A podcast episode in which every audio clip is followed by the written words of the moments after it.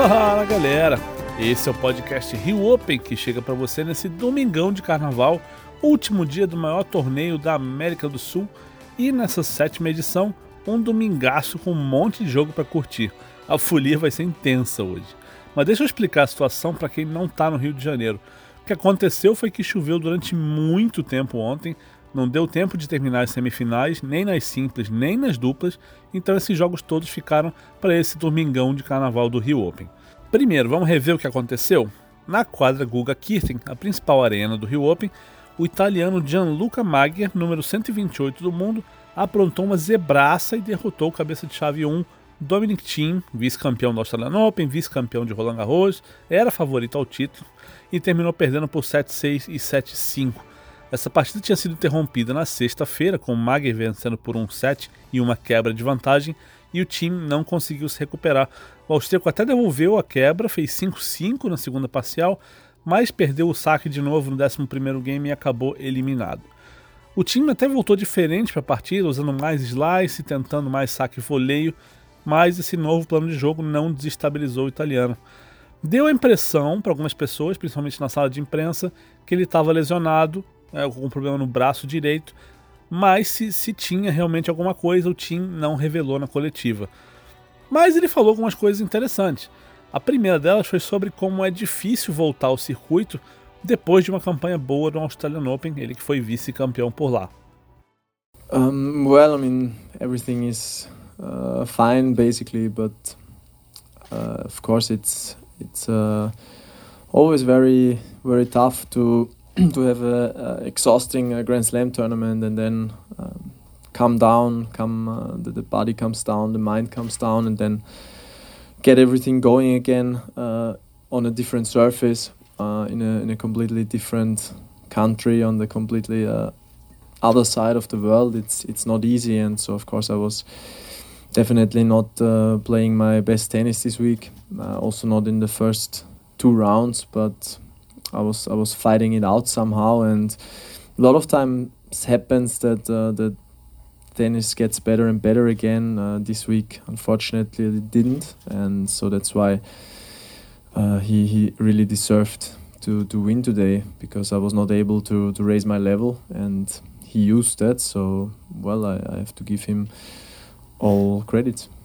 Ele falou que tá tudo bem com ele. Mas que é sempre muito difícil sair de um slam cansativo porque o corpo relaxa, a cabeça relaxa e é difícil recomeçar numa superfície diferente, num país diferente, do outro lado do mundo, e que isso contribui para ele não ter jogado seu melhor tênis nessa semana. Ele disse que lutou e que muitas vezes acontece que o tênis dele vai melhorando ao longo da semana, mas não foi o caso no Rio. Ele não conseguiu elevar o nível e o Magner mereceu a vitória. O time também falou que o Rio é um dos lugares mais difíceis do mundo para se jogar. It is uh, tricky, yeah, because first of all the humidity, then always uh, late nights, always uh, always uh, getting home late. Uh, I finish the last days always uh, three, four o'clock, and to to really play uh, your best tennis, you need to be prepared 100% physically and, and mentally. That's why it's it's very tough to play. That's why I think also many players are struggling. Also, the conditions are not easy. The the balls, the clay, everything is, is a little bit different than, than anywhere else.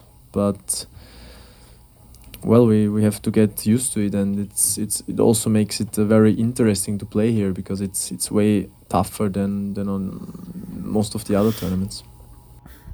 O time falou que tem a umidade, as noites longas, sempre chegando no hotel tarde indo dormir às 3 ou 4 da manhã e que para jogar o melhor você tem que estar 100% preparado física e mentalmente e que por isso é muito difícil jogar aqui no Rio de Janeiro. Por isso ele acha que muitos jogadores tiveram dificuldade no torneio, as condições não são fáceis, a bola, o saibro, tudo é um pouco diferente do resto do mundo, mas que ele também falou que todo mundo tem que se acostumar e o time ressaltou que tudo isso deixa o torneio muito interessante de jogar, justamente porque é mais difícil do que a maioria dos outros eventos. E uma coisa que a gente precisa lembrar é que o time assumiria o posto de número 3 do mundo, ultrapassando Roger Federer no ranking, se tivesse passado pelo Mager nesse sábado. Mas ele disse que isso não era uma das preocupações dele em quadra. I'm, I'm gonna be three anyway in one week or two weeks. So if, if I'm on Monday or in two or three weeks, I, I don't really care.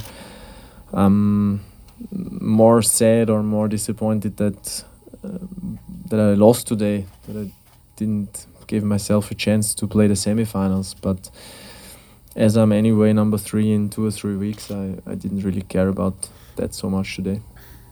Ele disse que vai ser número 3 de qualquer maneira, dentro de uma semana ou duas.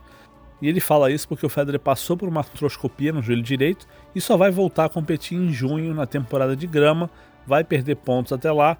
Então o time diz que está mais chateado mesmo porque perdeu, porque não se deu uma chance de estar nas semifinais e, e assim, que por saber que ele vai ser número 3 de qualquer modo, ele não se importava muito com isso na partida de ontem. Enquanto isso, antes da chuva aparecer, a última das quartas de final de simples rolava na quadra 1 e teve uma virada espetacular lá. O húngaro Attila Balázs, que foi o algoz do brasileiro Thiago Monteiro nas oitavas, derrotou o espanhol Pedro Martínez por 2-6, 6-4 e 6-2. O Balázs, que é o número 106 do mundo, esteve um set uma quebra atrás, mas começou uma reação no meio do segundo set, quebrou o Martinez no quinto set point, no décimo game, e aí disparou na frente no terceiro set. Então as semifinais masculinas do Rio Open ficaram definidas assim: Borna Choric contra Christian Garin e Gianluca Magher e Attila Balazs. Esses dois jogos estavam previstos para começar a partir das 5 da tarde de ontem, mas a chuva, que começou por volta das 4h15, só deu trégua mesmo depois das 9h30, e aí as duas semifinais foram para a quadra às 10h30 da noite. Na quadra Guga Kirten, o Garim vencia por 6-4 e 4-4. Quando voltou a chover, isso foi precisamente à meia-noite, e a partida foi finalmente adiada para hoje. Na outra semi, o placar era de 7-6 e 3-3 a favor do Magyar na hora da paralisação. Na chave de duplas, mal teve jogo porque as duas semifinais foram adiadas mais cedo, antes de as simples entrarem em quadra. Partida entre Marcelo Mello e Lucas Kubat e o time dos italianos Federico Gaio e Salvatore Caruso foi interrompida depois de apenas dois games. O placar estava 1 a 1 quando o jogo foi interrompido. A outra semifinal, que começou na sexta-feira e foi adiada para sábado, também mal entrou em quadra. Fernando Meligeni e Thiago Monteiro venceram o único game do sábado e agora lideram um segundo set por 1-0. O primeiro set terminou em 7-6 para Marcel Granollers e Horácio Ceballos. A programação de hoje, então, ficou assim com um monte de coisa para a gente ver.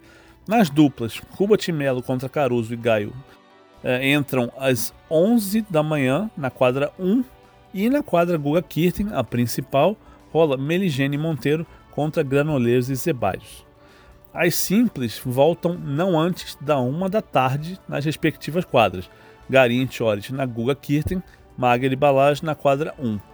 E agora os horários das finais que vão ser na quadra Guga Kirten. Primeiro, decisão de duplas rola não antes das 3 da tarde. Depois, a final de simples está marcada para começar não antes das 5 e meia. Para quem tinha ingresso para sábado, uma boa notícia: vai ser possível vir hoje, domingo, e trocar os bilhetes de sábado para a sessão de hoje. E isso inclui até quem trocou seu ingresso de sexta por uma entrada de sábado. Para fazer a troca, o procedimento é o seguinte: titular da compra, o nome que tiver impresso no ingresso, tem que ir presencialmente à bilheteria do Jockey Clube Brasileiro, levando documento com foto e pegar esse ingresso, fazer essa troca para a sessão de hoje, domingo. E antes de terminar esse podcast, uma dica valiosíssima para quem vem ao Jockey nesse domingo. A loja da fila quase inteira está com desconto de 20%. As únicas peças sem desconto são as da coleção Marister Bueno e peças importadas. O resto, que é a grande maioria, tudo com 20% de desconto. E nem é só isso, domingo do Rio Open tem muita coisa interessante além das partidas. Olha só, de 3 às 4 da tarde, no stand da Sherwin Williams, vai ter sessão de autógrafos com Fernando Merigene. A Claro, em parceria com o Santander, vai distribuir bonés para o público. A Motorola vai sortear um celular Razr V3 no intervalo dos sets da final de Simples. E ainda tem um violinista, Thiago Teixeira, recebendo o público na quadra Guga Kirten e Fernando Abreu cantando o hino nacional. Eu desejo para todo mundo um ótimo domingão de carnaval, para quem vem ao Jockey e volto amanhã fazendo um balanço do que rolou no último dia de Rio Open. Até lá, gente. Um abraço.